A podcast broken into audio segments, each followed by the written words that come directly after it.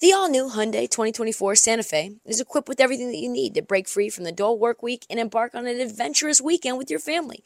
The all new Hyundai Santa Fe's features, like available HTRAC all wheel drive, standard third row seating, available dual wireless charging pads, ensure that you can take on any adventure.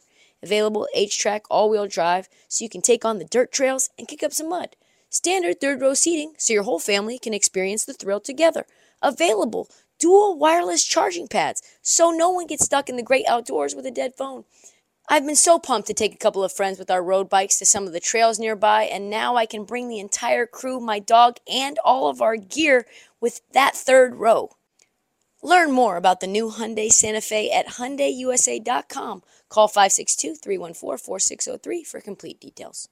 Nah, nah, nah, come on. On this episode of the Heat Check, I'm coming to you live from Summer League in my hotel room. Found a little mic uh, that hooks up to the cell phone, so now I am fully mobile.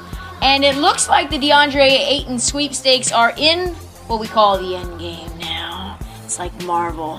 Who's gonna snap and blip everyone? Probably the Pacers. We look at some news from around the league, and I begin my dissection of, well, not really begin, I did some last Friday, of this year's rookie and second year crop. Gonna be interesting, man. A lot is popping here. Sights and sounds have been titillating. Can't wait to get into it, so my guy, Brock, go ahead and drop that motherfucking beat.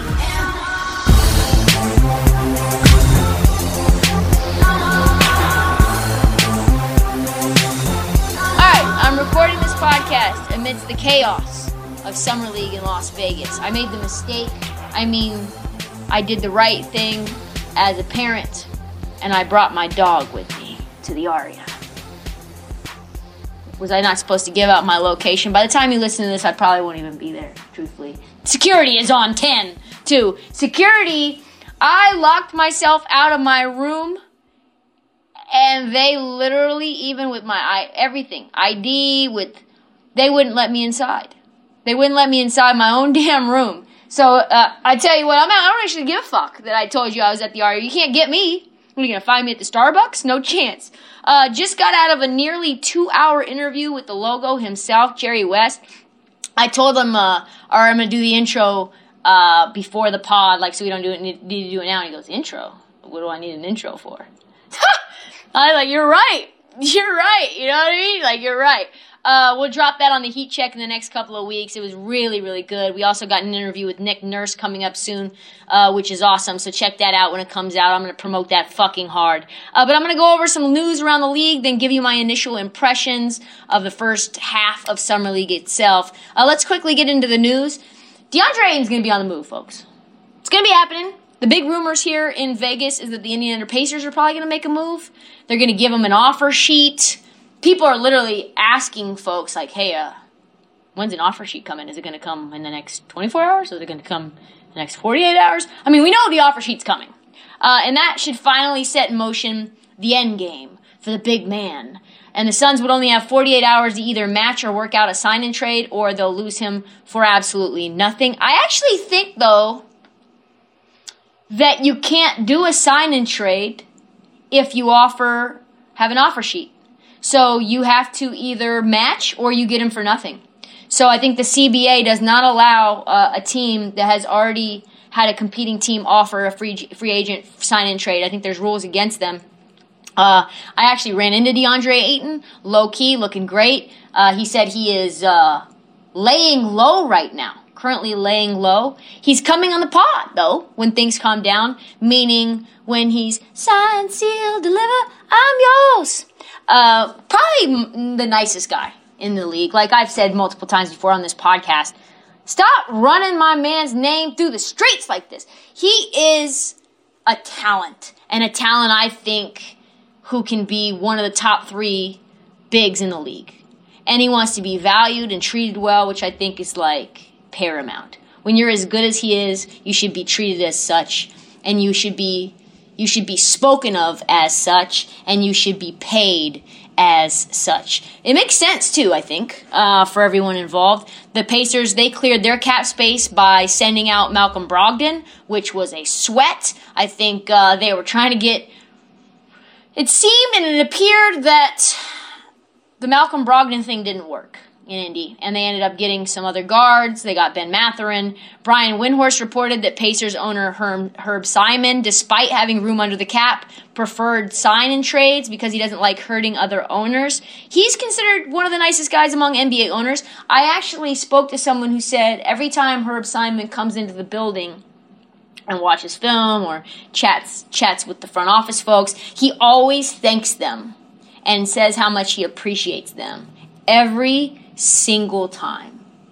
He's a billionaire and he takes time out to say, "Listen, I really appreciate y'all and the work that you're doing to make my team a success. So I do think a sign and trade is in the works, which means that probably no offer sheet is going to happen. Probably we're going to see a sign and trade happen.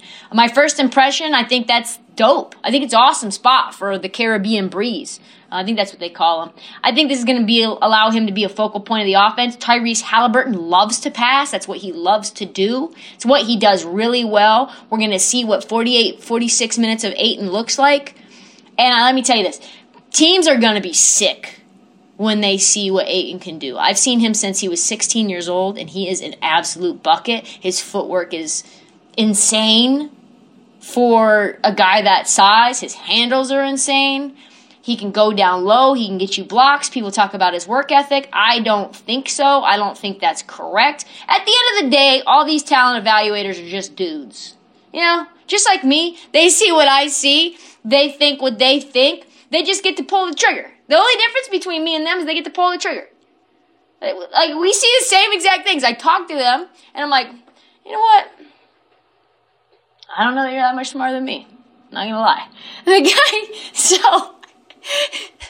top five centers in the game, I think. Probably top three.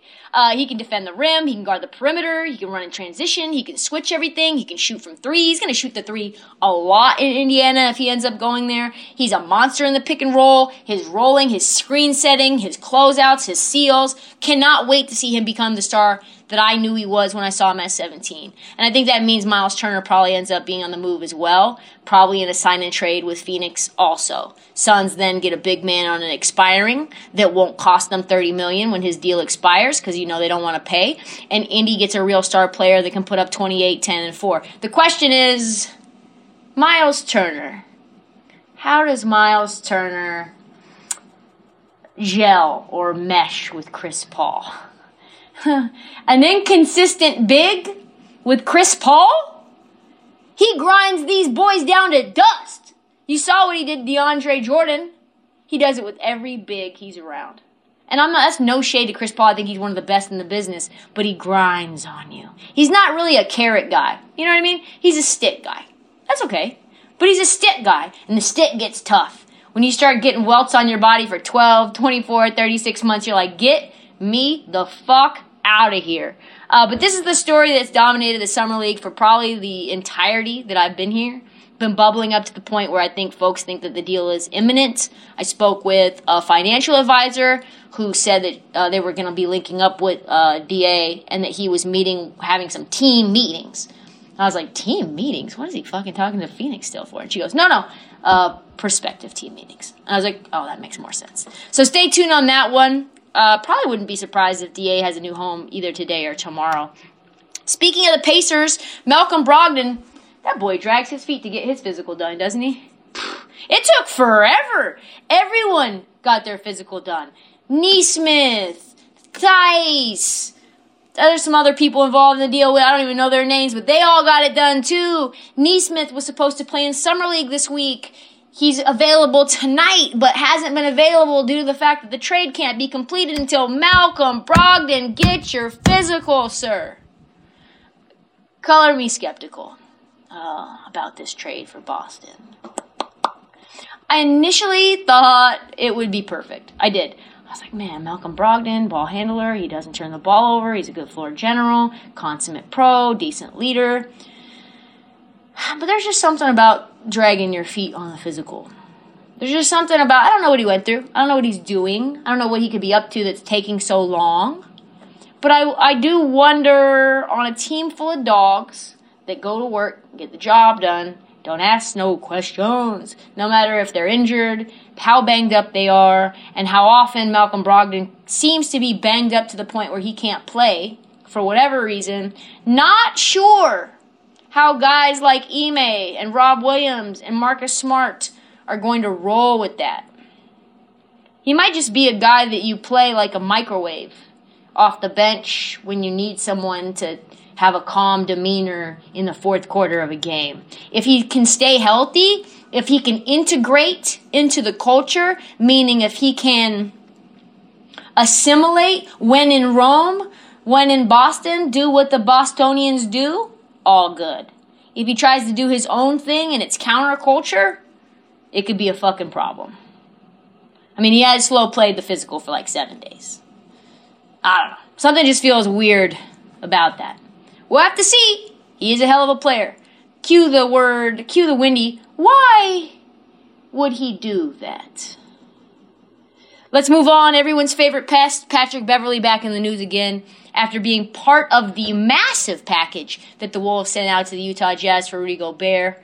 Uh, we all know that Patrick Beverley is a winning player. He repped the Wolves pretty much all year and literally cried tears of joy and emotion when they went went to the playoffs. I love that emotion even though he got a lot of shit for the emotion, I thought that that was exactly what you want. Is you brought a team that hadn't been to the playoffs in a very long time, and you got them that. You got the fans that, and now that's something to build on. That's something that you can definitely say is a moment you can remember and a moment to be proud of to the point that tears happen. He's in Utah, and how shall we say, kind of concerned, kind of calling out the Jazz for what seemingly feels like purgatory kind of doesn't seem like they're really committed to tanking, and they're certainly not committed to winning. They haven't signed a single free agent so far this year, not one. All they've done is trade two of their best three players away, while the third is just suiting up in a Mets uniform, taking batting practice at Citi Field. And Donovan feels like he wants to be on the move, get me out of this place. And today it was reported the Jazz are fielding offers for him which rumors are involved one package from Miami that potentially, probably, definitely included Tyler Herro. Um, what do I feel about this? I feel like Utah thinks that they're going. We know this about Danny Ainge. He wants to win the trade. And he did against Minnesota, right? That's what we call against. That was an against move. You you collaborated, you partnered, but you fleeced him. That's what he wants to do. He wants to fleece you. So what Pat Riley's not about to get fleeced. Now, not about to get fleeced now. So we're to have to see what kind of package ends up happening. Knicks don't have a ton of valuable first round picks, right? So how can you be fleeced when all of your picks are pretty much top 19 protected? So we're going to have to see. Anyway, Pat Bev is watching this for probably from the green room or first take. And let's just say he's got thoughts. He said this to his new GM Danny Ainge on his IG Live on his birthday. He's like, Utah, y'all trying to win or y'all trying to tank? Let me know. All I do is make the playoffs, and all I do is win. All I do is win, win, win, no matter what. He's like, are we going to take Utah all the way? Or is Utah going to say they don't need me and we can go somewhere else? Hey, Pat Bev. Shh, that part, that second part. It's that second part. Every team Pat Bev has been on has made the playoffs. Houston, LA, Minnesota. He was somewhere else too, wasn't he? The Jazz as we know it, I think, are done. And not only do I know it, executives and owners around the league know it too. Like the dominant storyline, you're like, hey, what's up? How you doing? Where you staying? Oh, you're at the Palm? Cool. How long you here for? Oh, till Saturday? Damn, that's a long time. Oh, what are you doing for dinner tonight? Oh, I don't know, meeting up with some other execs. Oh, cool, cool, cool. How about that fucking, what are the Jazz doing? That's how that goes. Every time I've listened to it up close, and it's like that. It's also, did you see how much Portland gave Damian Lillard? What the fuck is happening there? That's the things that I'm hearing. I'm not saying those things myself. I would never say that because, as you guys know, I love Dame. I love Dame. I love the Blazers, giving my loyalty and all of the things, good feel good things since four years old. But that's what other people, other very prominent people, other people that if I told you their name, you would understand who they were. That's what they are saying. Also, Jalen Brunson is getting drugged through the coals. People don't understand that deal as well. So the Knicks aren't making good moves, according to these people. The uh, Wolves aren't making good moves. The Jazz aren't making good moves. And Portland's not making good moves. Four teams that, you know what? You logically look at their success and you say, you know what, that makes sense. That they would be skeptical of these deals. So, my favorite place for him to go, Pat Bev, probably Dallas. Jaden Hardy, no, Jalen Hardy, so hard to remember. It's Jaden Ivey and Jalen Hardy. Jalen Hardy is a Dallas Maverick. He's a rookie from the G League Ignite. He is a bucket. Uh, until he can come in and actually get real reps to replace Jalen Brunson, I love Pat Bev in this role, and I think Luka will too. All right, let's move on to my Summer League sights and sounds. Uh, it's literally insane here. I sat down to write this podcast. I had a dozen messages from people who are like, hey, Want to see what's up? Where you, what are you doing tonight? What's your schedule? I don't know. I don't know what my damn schedule is. I'm just trying to keep my head above water here. I'm trying to make content for y'all. I'm trying to solidify interviews for the future. I'm trying to make BetMGM happy. All these things. No, like no complaining. There's no complaining here. But this is just what the schedule is. And your girl's not great at time management. So I got a dozen texts being like, "Hey, we still on for a hit with Buffalo?" No, we're not on with a hit with Buffalo. I'm in Vegas, baby. I haven't even gone to the pool yet, and I've been here fucking almost a week grinding. So let's talk about uh that sounded like a complaint, it wasn't. Um let's talk about Chet. Uh, Chet Holmgren, Gonzaga. What does he look like? What does he feel? I don't know if they feel, I want to know if I feel him up or anything, but like they want to know what his vibe is. Vibe check. I saw him play yesterday. I saw him play against the Orlando Magic, who, by the way, sat Paolo Banchero for what reason? I don't know. Not sure. Uh, that would have been an amazing matchup. A lot of fans wanted to see. Josh Giddey out here, second year player, almost made rookie of the year, made the all rookie team. He's out there balling still. This, this man doesn't need to solidify his role in the NBA. My man Paolo Banchero sitting on the bench. Anyway, Chet. People say he's like KD. I don't see it. He just plays like a little bit of a different game to me. Due to the fact he's taller, his frame, like his actual torso itself, is smaller, right? Like to me, Chet's got like a seven four wingspan. I want to say, let's look that up. Seven four wingspan. Let's look.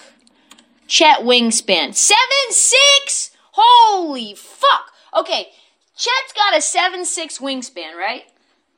But I, I want to say his chest, like the non arm part of the wingspan, I want to say that's maybe a foot. Like, I want to say, I want to say, I want to say it's like 14 inches wide. Not even joking. I might have, I don't even know what that's called. Is that like a chest, like the chest width? I think I have the same ch- chest width as Chet. Like, seriously, I'm not even joking. So his arms, his actual arm length, I mean, you're talking about his arms are probably almost as tall as me. That's fucking crazy. His arm, I from his shoulder insertion, his armpit to the his middle finger, is gotta be almost four feet long. That's sick.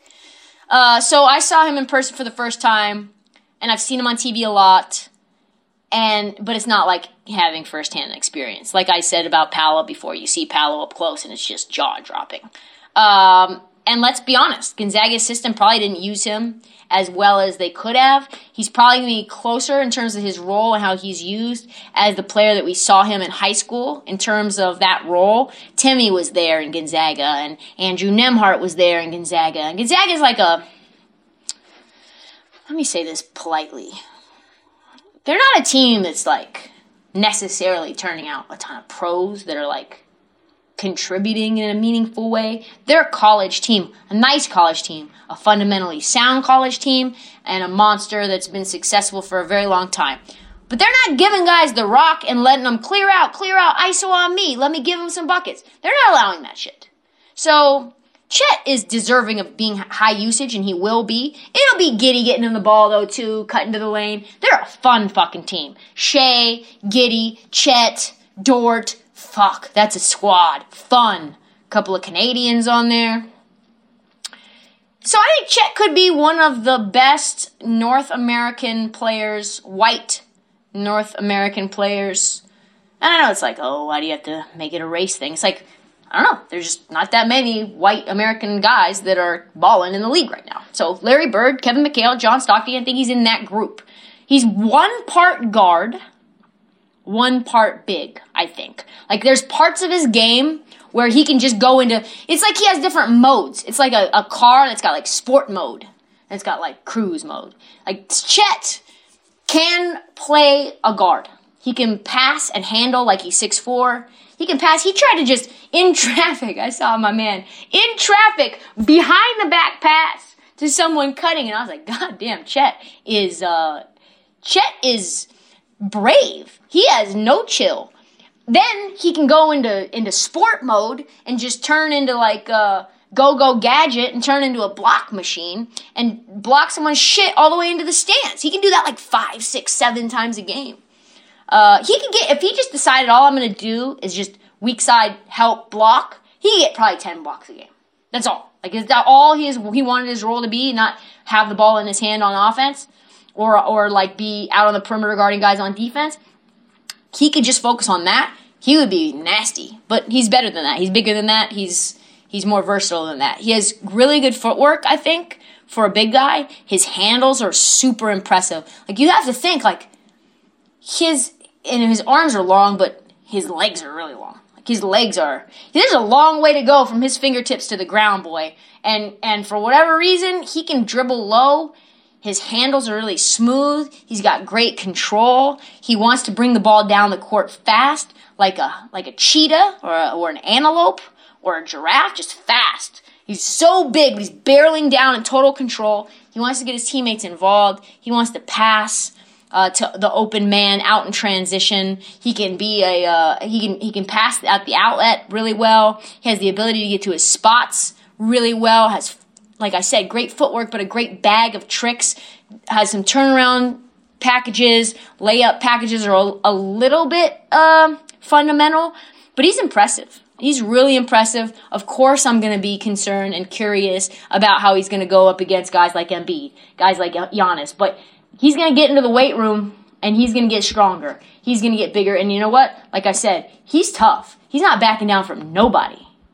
He's part of, you know, he's for the culture. He's for the culture. It's shockingly agile as well. Lasting impression that I have from Chet in two Summer League games is that he and Josh Giddey are going to be so fun. There's like already a natural connection. You know that Josh Giddey played in Summer League just for Chet.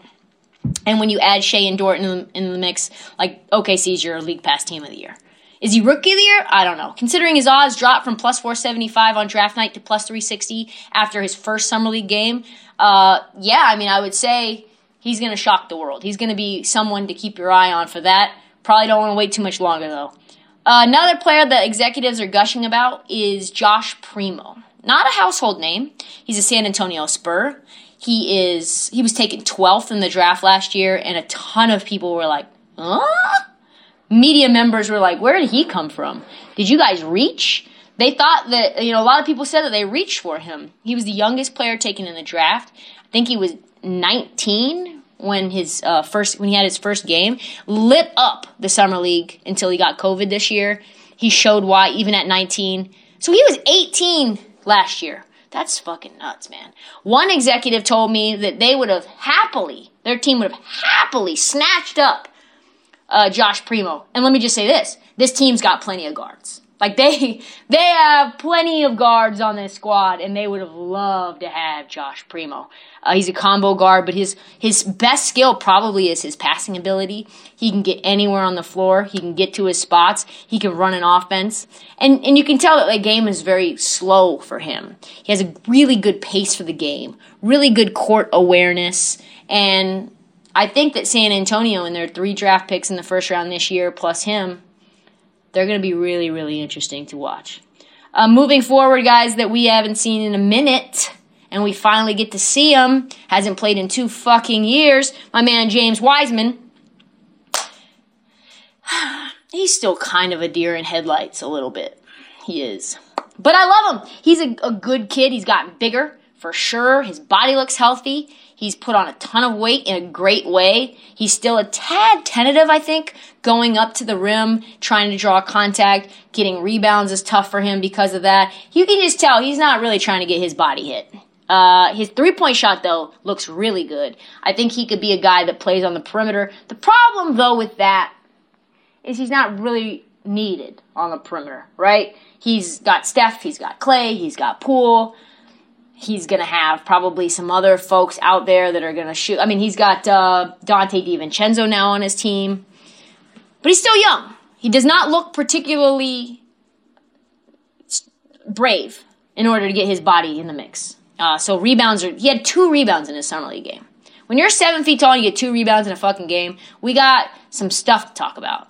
Um, a lot of chatter about LaMelo. Everybody talks about LaMelo when they talk about Wiseman because that was the player that the, the Warriors uh, selected over LaMelo. And we're going to find out in due time who was the better pick. It feels like LaMelo right now, but a lot of this is need versus talent. So uh, they got what they wanted in the summer league. Uh, they got they got what they wanted in the draft, and now we're just going to have to see how his development progresses. Good thing he's on one of the best development teams in the league. All right, guys, I have to hit the rest of Summer League. So I'm going to give you my thoughts on Jalen Hardy, Ben Mathurin, Keegan Murray. By the way, Jalen Hardy, going to see him today. Uh, a lot of excitement about him. People are saying he's a sleeper of this draft, G League Ignite guy. Uh, he ends up going to Dallas. Ben Mathurin uh, in Indy. Keegan Murray, who was taken over um, Jaden Ivey. And some of the others that I haven't discussed yet. Jaden Ivey looked pretty good, a little out of control. I think I said that before. Um, he actually I want to say hurt his back and is out for the rest of Summer League. So I can't see any more of him. Um, but we will discuss more on Friday. That's all the time that we have for the Heat Check. We'll be back from Vegas on Friday with a new episode to recap more of what's popping. So follow us as we get you ready for the summer and the coming of training camp. Do not forget to download, subscribe, please tell your friends, and follow us on social at, at this heat check and at Trista Crick on TikTok.